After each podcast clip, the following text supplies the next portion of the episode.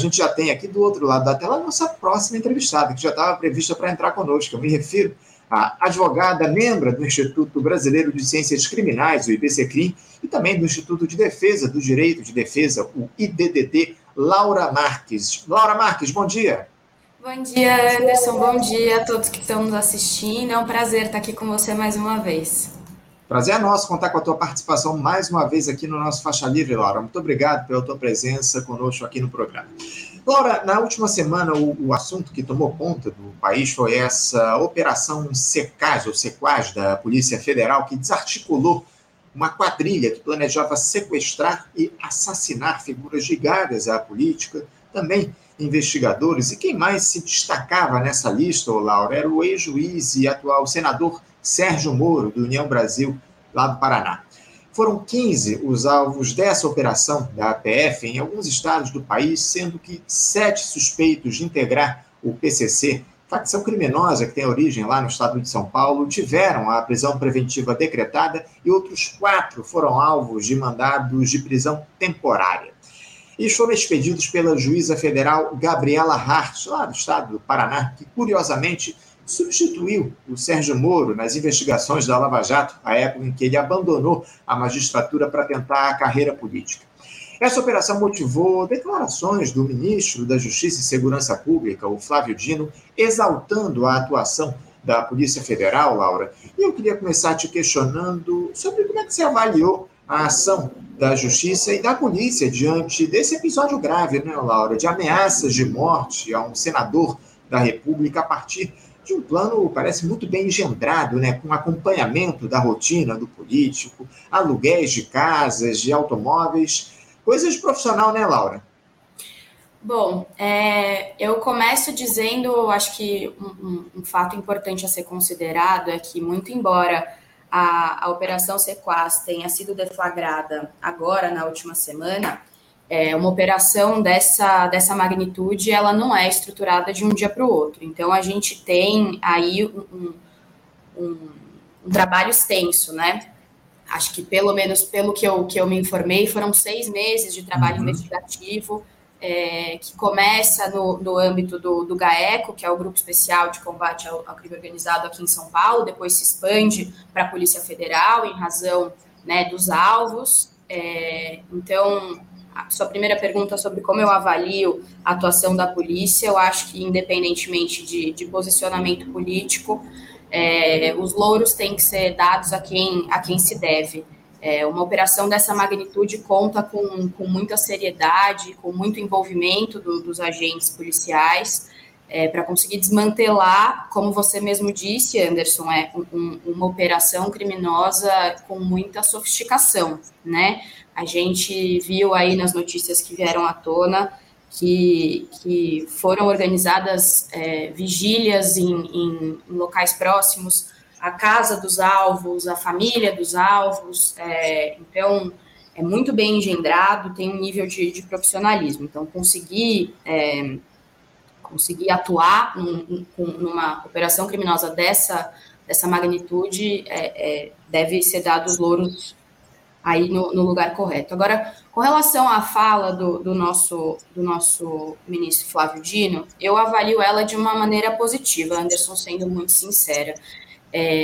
Eu acho que a gente teve um timing muito infeliz, né, da deflagração da Operação Sequaz. Acho que todos que nos assistem se lembram que bem pouco antes, acho que um dia antes, veio à tona a entrevista do nosso atual presidente para o Brasil 247, que ele, enfim, compartilha ali as angústias da época em que estava preso. Acho que isso é importante da gente colocar, né, que não eram declarações sobre como ele se sente atualmente, mas ainda assim, declarações polêmicas sobre como ele se sentia à época da sua prisão com relação ao atual senador Sérgio Moro, que era seu algoz. E pouco depois a gente tem a deflagração da operação. Foi um timing infeliz e que levantou, enfim, muitos questionamentos e deu palco para posicionamentos infelizes também do atual senador Sérgio Moro.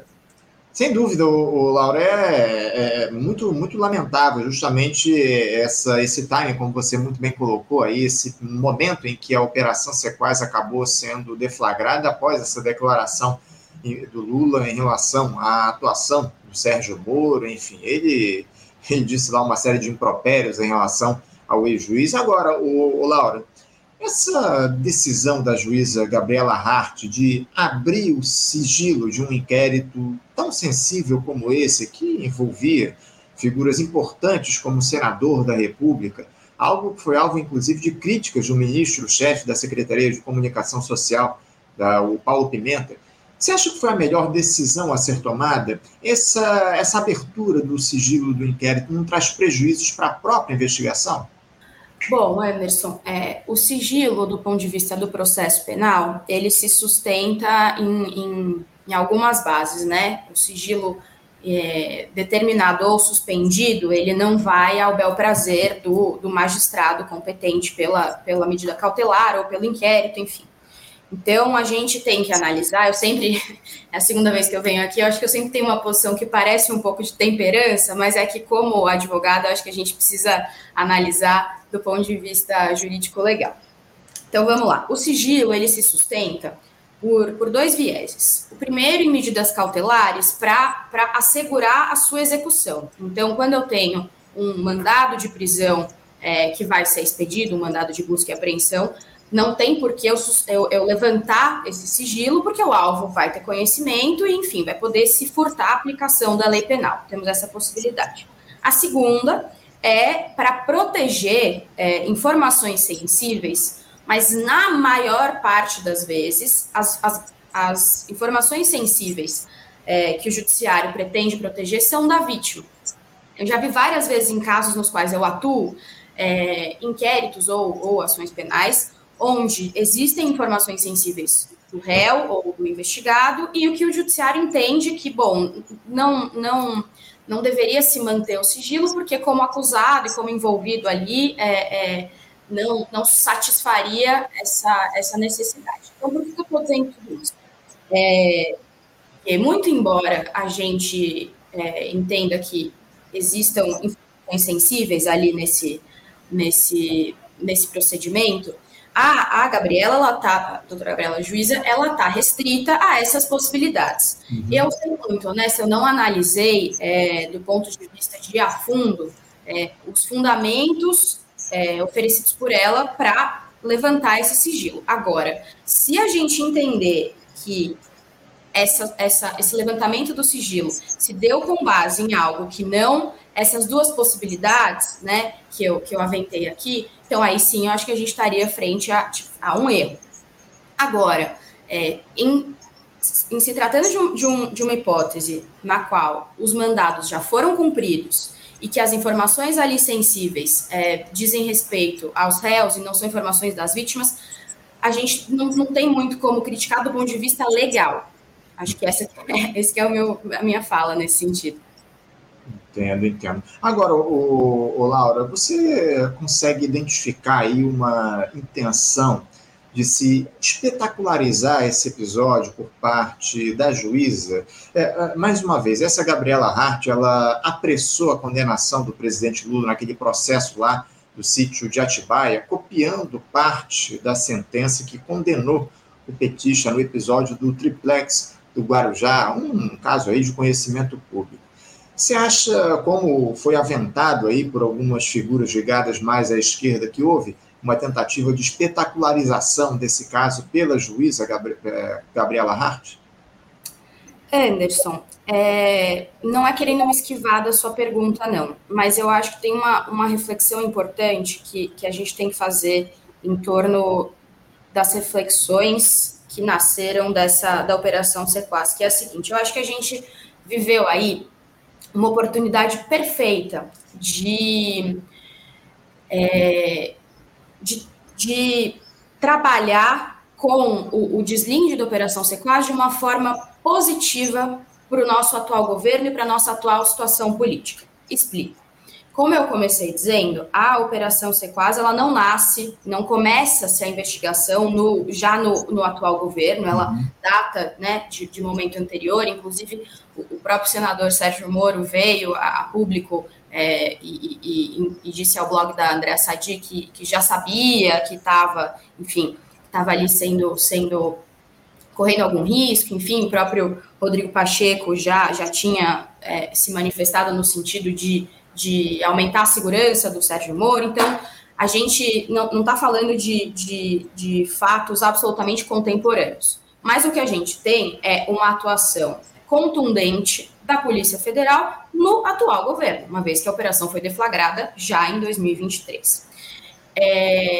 A gente consegue pegar essa narrativa e trabalhá-la de forma positiva, no sentido de que as instituições voltaram, ainda bem, a funcionarem com a independência necessária e desejada, sem interferência direta do governo federal. A Polícia Federal, em conjunto com a Polícia Civil, a Polícia Militar, o Judiciário, trabalhando com essa isenção e fazendo seu trabalho. Eu acho que essa tinha que ser a narrativa encabeçada não só pela esquerda, mas pelo governo no geral, após a deflagração da Operação Sequaz. Se a gente teve ou não uma espetacularização, eu não vejo isso como um efeito único, exclusivo da Operação Sequaz. A gente vem assistindo nos últimos anos, como uma infeliz herança da Operação Lava Jato, essa espetacularização das operações policiais, dos processos, do judiciário no geral. Então, eu não consigo apontar na Gabriela Hardt na Operação Sequaz como um sintoma isolado de espetacularização, mas também não consigo dizer que não houve. Só acho que a gente tinha a possibilidade de trabalhar essa narrativa um pouco na linha do que o ministro Flávio Dino fez imediatamente após a sua deflagração, de trazer o que de positivo há, que é o trabalho isento e necessário da Polícia Federal. A gente tem essa operação para coibir e interromper imediatamente o que estava ali sendo organizado. Dessa operação se desenvolvem investigações, processos, temos agora presos preventivos e acho que temporários, inclusive, por hora. E a partir disso vão se desencampando novas narrativas. Agora, acredito que a gente tem uma possibilidade aí positiva de trabalhar com essa narrativa. A Polícia Federal que passou, aí trago o meu depoimento como advogada criminalista. A Polícia Federal que passou os últimos 4 anos com muita dificuldade de fazer seu trabalho. A gente via na prática uma Polícia Federal muito engessada, que não era o comum anterior ao último governo. Então, que agora que bom, volta a fazer seu trabalho de forma isenta e a sua atuação sem interferência direta do governo federal, que, ao meu ver, é como tem que ser mesmo. Sem dúvida. A Polícia Federal agora, pelo que parece, tem liberdade aí para atuar no nosso país, algo que a gente não via lá durante a gestão do Bolsonaro, que evidentemente colocou figuras ligadas a ele, aos seus filhos, comandando a corporação, enfim, muito bem lembrado esse fato, ô Laura. Agora, nesse caso aí do plano para matar o Sérgio Moro, Laura, algo que acabou provocando muita polêmica foram as declarações do presidente Lula desconfiando de uma armação do ex-juiz para colocá-lo sob os holofotes, visto que ele anda em baixa aí com a classe política, o Moro. As palavras do chefe do executivo, Laura, foram muito criticadas. O próprio senador veio a público repudiar a fala do Lula, dizendo que esse tipo de ilação coloca ele e a sua família sob risco. Laura, é evidente que foi uma declaração extremamente infeliz do presidente da República, porque por mais que ele tenha suspeitas em relação a tudo que se deu, o Lula mesmo admitiu não ter qualquer prova de que foi algo armado essa operação, esse episódio aí envolvendo Sérgio Moro. Essa declaração do presidente pode, de alguma forma, interferir no inquérito, Laura? O Lula pode ser, de alguma forma, também criminalizado por ter dito isso que ele disse? Tá, acho que a gente tem 2 perguntas em uma só. A primeira delas é sobre a interferência dessas declarações no inquérito. Aí já adianto que, enfim, o Brasil ele tem a habilidade de me provar errada, mas via de regra, pelo andamento correto de um processo, não teria qualquer tipo de ingerência, porque a investigação ela está subscrita ali aos fatos e não à declaração que o presidente da República dá posteriormente. Agora, eu acho que a grande discussão com relação à fala do nosso presidente é a seguinte, é sobre os limites da posição de presidente e de pessoa física, que é o que a gente via com tanta angústia no nosso antigo governo, que era um presidente à época, que confundia o espaço público, privado, as declarações, enquanto presidente, enquanto pessoa, fazíamos muitas críticas a isso. E a gente viu, agora, na última semana, uma declaração que, ao meu ver, o nosso atual presidente, ele confunde o âmbito público e o privado. Ele poderia dizer sobre desconfianças, quaisquer que fossem, se conversando com um amigo, com um colega, com quem quer que fosse. Quando ele dá uma entrevista trajado com a beca de presidente da República, fazendo ilações, sem qualquer tipo de arcabouço probatório, a gente tem uma confusão ali do que é Luiz Inácio Lula da Silva, pessoa física, e presidente da República. Volto a reforçar, Anderson. Acredito que tínhamos ali uma narrativa quase pronta para o presidente, porque você dar um discurso contra o crime organizado é quase... É quase se manifestar contrária à existência do câncer, é dado para qualquer lado. Direita ou esquerda, é um discurso muito pronto e muito fácil, que infelizmente acabou sendo deturpado e dando muita força, e eu acho que isso é importante da gente estar atento, voltou a dar palco para o senador Sérgio Moro, que estava absolutamente sumido. E que agora retoma com um discurso muito fácil, que é ser vítima do crime organizado e mais do que isso, tendo sua dor pormenorizada pelo presidente da República. É um discurso complicado, mas ainda assim foi quase entregue a ele. Então, eu acho que do ponto de vista da investigação e do processo, as alegações do presidente Lula não vão ter ingerência. Agora, veja, do ponto de vista criminal, você... Atribuir a alguém a prática de ato criminoso de forma injusta configura um crime. Uhum. E se denunciado pelo Moro, se sentir, enfim, se sentir imputado a ele a prática do crime, ele pode processar ali no âmbito privado dele, não tem problema. Agora, são investigações diferentes, se assim fosse. Não vai ser investigado junto com os alvos da Operação Sequaz. Uhum, entendo. Agora, Laura, na tua opinião, você vê algum espaço para que tenha havido armação aí nesse caso de tanta gravidade envolvendo o Sérgio Moro? Essas declarações aí do Lula, de alguma forma, elas podem se mostrar verdadeiras em algum momento, caso evidentemente traga provas em relação a isso. Você vê espaço para que o Moro tenha armado aí todo esse episódio aí de ameaças a ele, enfim? Olha, Anderson, eu esses dias estava assistindo um podcast do Reinaldo Azevedo e teve uma fala dele que eu acho que é boa de ser reproduzida aqui, que é a necessidade que a gente tem, depois de ter vivido uma operação Lava Jato, de olhar com estranheza para coisas estranhas. Eu acho que eu sintetizo o meu entendimento dessa maneira, com uma ressalva.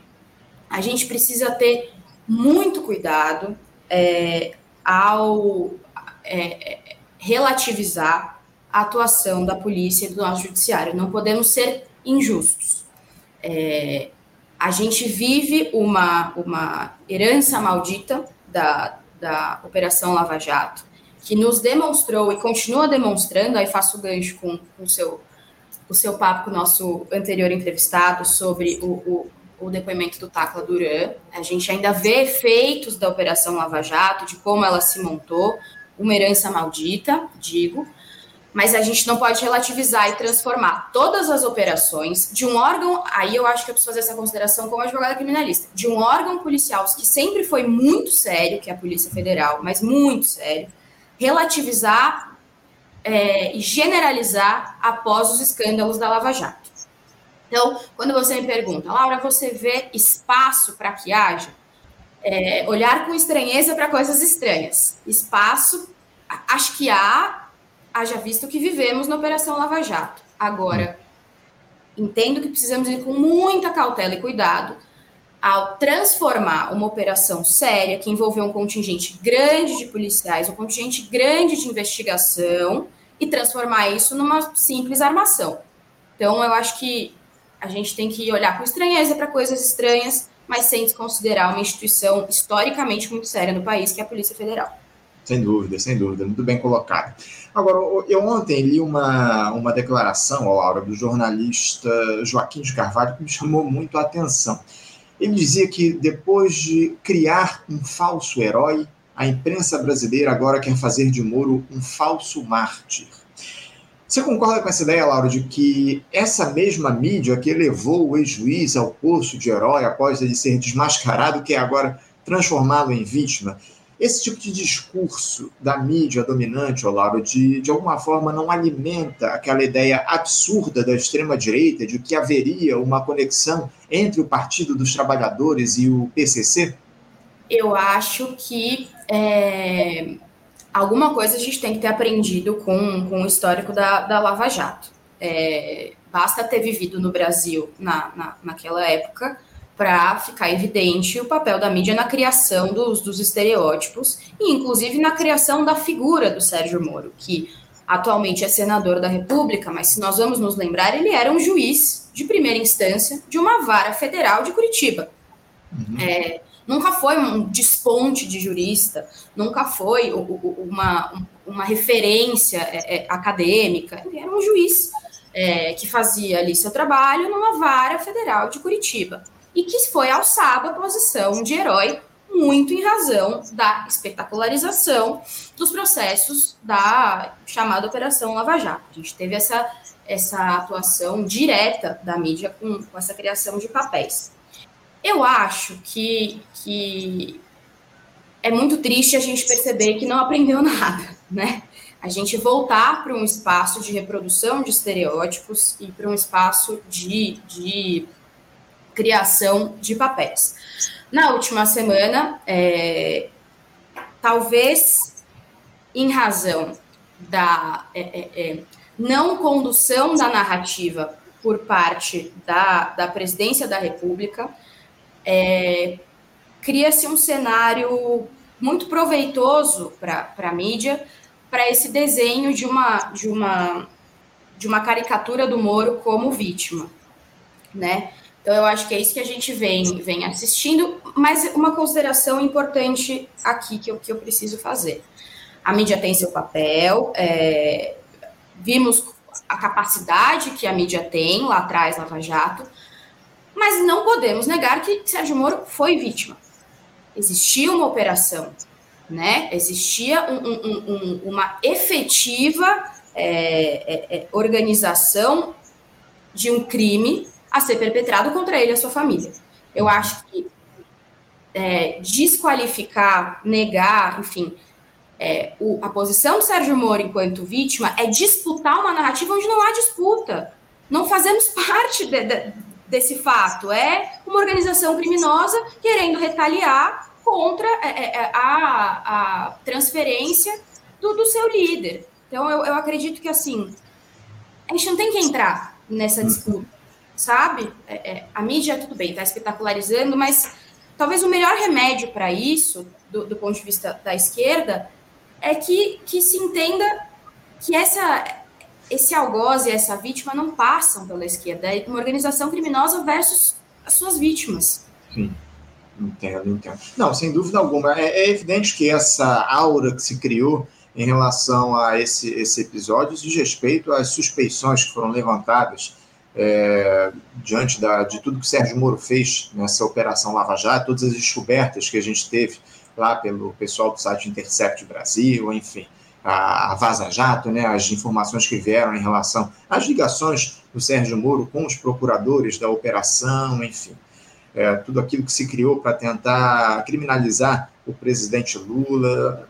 A gente entende, de alguma forma, esse questionamento que há em relação a uma eventual armação em tudo isso. Mas o fato está aí, né? A Polícia Federal descobriu, trouxe provas de tudo que foi armado para tentar buscar a morte, na verdade, para tentar assassinar o Sérgio Moro, seus familiares, toda a perseguição que havia, o monitoramento dos passos do ex-juiz, né? Tudo isso que a polícia trouxe, essas informações muito relevantes e que acabaram sendo confirmadas, evidentemente, pelo próprio ministro da Justiça e Segurança Pública, Flávio Dino, enfim. Agora, por outro lado, Laura, ontem houve algo que você, inclusive, já até comentou tangencialmente aqui, aquele depoimento do advogado Tacla Duran, né, o Rodrigo Tacla Duran, ao juiz da 13ª Vara Federal lá de Curitiba, no Paraná, o Eduardo Appio. Durante a oitiva, o advogado garantiu ter sido alvo de uma suposta tentativa de extorsão, citando o Sérgio Moro e também o ex-procurador Deltan Dallagnol, que hoje é deputado federal. O advogado, ele alega ter pago $613 mil a um advogado ligado ao próprio Sérgio Moro para não ser preso lá no ano de 2016, quando ele representava a construtora Odebrecht envolvida no escândalo da Lava Jato. O inquérito acabou sendo enviado ao ministro do Supremo Tribunal Federal, Ricardo Lewandowski, por envolver figuras com prerrogativa de foro, e o Tacla Duran, que vive na Espanha atualmente, foi encaminhado ao Programa Federal de Testemunhas Protegidas. Te parecem incríveis essas acusações graves do Tacla Duran ao Sérgio Moro, Laura? Como é que você vê todo esse imbróglio que não é de hoje, né? Essas acusações do Tacla Duran já vêm de algum tempo, né? Como é que você avalia esse depoimento do Tacla Duran ontem à vara lá de Curitiba? Como você bem colocou, Anderson, as alegações do Tacla Duran com relação a atuação do Sérgio Moro, enfim, e aos rincões da Lava Jato não são de hoje. A gente vê desde 2017 essa narrativa sendo construída. Eu acredito, aí como legalista e uma defensora muito ferrenha da ampla defesa do contraditório, que a forma como o Appio encaminhou essa questão, eu acho que é necessária. Assim, de fato, as pessoas ali acusadas, o senador Sérgio Moro, o Deltan Dallagnol, atualmente ocupam, né, o cargo de senador e deputado federal, respectivamente, portanto, tem foro privilegiado e tem que ter seus processos tramitando no Supremo Tribunal Federal, que é o que o Appio determinou, a remessa dos autos para que sejam processados perante o STF. Agora, quando você me questiona sobre ser incríveis as acusações, eu reforço aqui a frase que disse anteriormente. O Brasil, ele não falha em nos surpreender.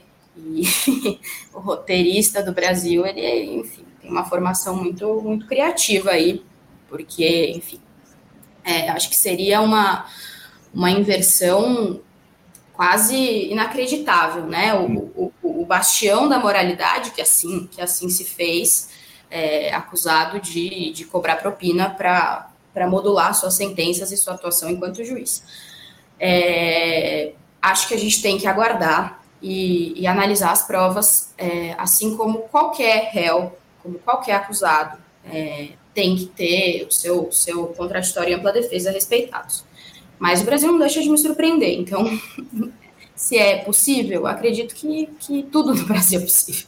Uhum, não, sem dúvida. Assim, o fato é que a justiça precisa se debruçar em relação a essas acusações aí que foram feitas pelo Tacla Duran, enfim. Investigação, acima de tudo, é o que a gente precisa para chegar à verdade em relação a esse fato, a esse suposto pedido aí de propina que o Tacla Duran teria recebido de um advogado ligado ao Sérgio Moro para não ser preso lá na Operação Lava Jato, enfim, tudo muito suspeito, e como a gente citou, né, como esse caso não vem de hoje, as suspeitas só se ampliam, né, porque podia ser lá um aproveitador tentando se ligar aí a essas suspeitas que surgiram em torno do nome do Sérgio Moro, tentando se aproveitar de tudo isso, de toda essa suspeição em torno do ex-juiz, mas evidentemente que que o Tacla Duran já faz esse tipo de acusação já há bastante tempo. Então, o que a gente espera é que a Justiça faça as investigações devidas e que a gente chegue aí a uma solução para esse caso todo que está colocado. Eu queria mudar de assunto agora, Laura, porque... Posso fazer uma observação, Anderson? Ah, à vontade. É muito, muito rapidinha, mas você viu como é importante que a gente credibilize as instituições do judiciário no geral, por exemplo, a Polícia Federal? Porque se a gente entra numa lógica de descredibilizar lá atrás, falando da Operação Sequaz, dizendo que a Polícia Federal não tem isenção, que é tudo uma grande armação, o discurso vira contra nós mesmos, porque agora quem tem que investigar, sendo o STF, em razão da competência, é essa mesma polícia que, se a gente coloca em xeque a sua atuação e o seu poder de separação, como se investiga? Qual é a validade do resultado da investigação, ainda que seja contra o Moro? Por isso que é muito importante a isenção das instituições e que o nosso discurso não passe por uma relativização da seriedade da Polícia Federal, do Judiciário e dos órgãos competentes. Porque a mesma polícia que investiga, o mesmo pau que dá em Chico, dá em Francisco. Então, eu só queria fazer esse link entre os dois lados, porque são duas faces da mesma moeda. Sem dúvida, muito bem colocada essa observação em relação à necessidade da gente dar crédito aí a essas instituições aqui no nosso país. Muito importante essa tua observação. Mas eu queria agora mudar de assunto, Laura, porque na semana passada, e para encerrar inclusive o nosso papo, o presidente do Senado, o Rodrigo Pacheco, ele apresentou um projeto de lei para mudar a lei de impeachment, que é datada do ano de 1950 aqui no nosso país. O texto foi construído com base no trabalho de uma comissão de juristas que tem entre os membros o ministro do Supremo Tribunal Federal, o próprio Ricardo Lewandowski, que a gente já citou aqui ao longo da nossa entrevista, e ele presidiu o afastamento da Dilma Rousseff do cargo lá no ano de 2016, na época ele era presidente do STF. O texto ele cria um prazo de 30 dias para os presidentes da Câmara e do Senado fazerem uma análise preliminar sobre os pedidos de impeachment, além de regulamentar quem pode apresentá-los. O projeto define que o pleito de afastamento de presidente da República ele só pode ser protocolado por partidos políticos, pela Ordem dos Advogados do Brasil, a OAB, por grupos que representem classes ou sindicatos, além de cidadãos com petições que atendam a requisitos de representatividade. Atualmente não há prazo, Laura, para análise desses pedidos de impeachment. Passado esse período de 30 dias, o processo será automaticamente arquivado. Eu não sei se você teve acesso à íntegra desse projeto do Rodrigo Pacheco, Laura, mas eu queria que você comentasse essa tentativa de se alterar a lei do impeachment aqui no nosso país. E parece que já passou da hora, né, Laura? Acredito que mudanças têm que ser implementadas. Eu acho que para o público em geral, né, no Brasil, o impeachment na história da política brasileira tem duas grandes referências, que é o do Collor e o da Dilma, mas a bem da verdade é que se você fizer uma pesquisa rápida, você vê que durante todos os últimos governos são muitos os pedidos de impeachment protocolados. A gente teve dois que foram a cabo, Collor e Dilma, mas são diversos os pedidos de impeachment protocolados nos últimos governos. Eu acredito que a mudança é muito bem-vinda, tem que ser analisada com calma. Acredito que seja importante essa criação de comissões de juristas e inclusive de membros da sociedade civil para debater e chegar no projeto de lei. Acredito que a gente precisa analisar com cautela. Eu não tive acesso à íntegra desse projeto, precisaria olhar com mais calma, olhar para além das mudanças que você aqui enunciou, Anderson, precisaria de fato olhar para poder exprimir a minha consideração. Laura, eu quero, acima de tudo, te agradecer a tua participação conosco aqui no nosso programa. Muito obrigado por essa importante entrevista que você nos concedeu a respeito de todo esse episódio envolvendo o Sérgio Moro, enfim, é muito importante a gente trazer uma visão abalizada aí em relação a tudo isso que se deu diante de tantas dúvidas que surgiram em relação a esse caso envolvendo o ex-juiz e agora senador. Muito obrigado, Laura, pela tua participação. Eu te desejo um bom dia e em breve a gente volta a conversar aqui no nosso programa. Obrigado, Laura, um abraço forte, até a próxima. Eu que agradeço, Anderson. Tchau, tchau. Conversamos aqui com Laura de Azevedo Marques, ela que é advogada, né, membro lá do Instituto Brasileiro de Ciências Criminais, o IBCCrim, e também do Instituto de Defesa do Direito de Defesa, o IDDD. Trouxe aí o seu comentário a respeito desse episódio envolvendo as ameaças ao ex-juiz e senador Sérgio Moro, do União Brasil, enfim, muitas suspeitas aí que surgiram, dúvidas em relação à efetividade desse episódio, se não houve uma armação lá do ex-juiz, altamente descredibilizado por tudo que ele fez ao longo desses últimos anos na Operação Lava Jato. Uma importante entrevista aqui com a Laura no nosso programa.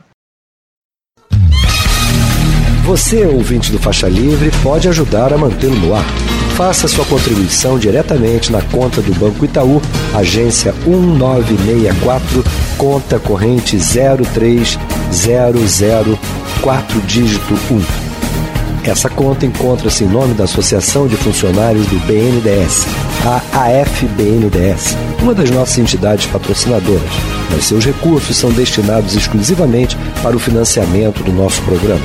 Você pode fazer a sua doação de qualquer valor utilizando também a nossa chave Pix, que é ouvinte@programafaixalivre.com.br. Sua contribuição é fundamental para a manutenção desta trincheira radiofônica no ar.